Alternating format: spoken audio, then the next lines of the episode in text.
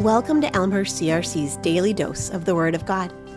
It's Friday, April 1. Happy birthday, Pastor Bert, and Sunday's coming. This is Kara Hackert, and today I'll be reading from Philippians 3, verses 8 through 14.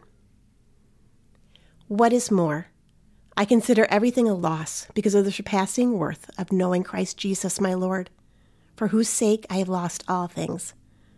I consider them garbage, that I may gain Christ and be found in him, not having a righteousness of my own that comes from the law, but that which is through faith in Christ, the righteousness that comes from God on the basis of faith. I want to know Christ. Yes, to know the power of his resurrection and participation in his sufferings, becoming like him in his death, and so somehow attaining to the resurrection from the dead.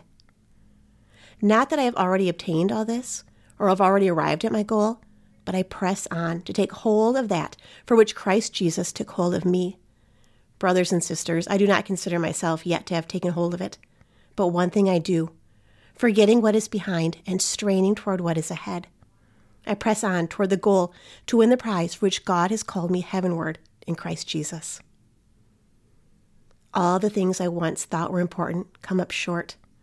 It's all inferior and insignificant compared to what truly matters life in Christ our Savior, knowing Him personally, focusing on Him and following His path, forgetting what is behind, and letting Him take control of what is ahead. Let's pray. Dear Lord, please work in our lives. Take control of our lives. Help us keep our focus on you and follow you closely. Help us to not get preoccupied with all of the distractions. Thank you for being our Savior and protector.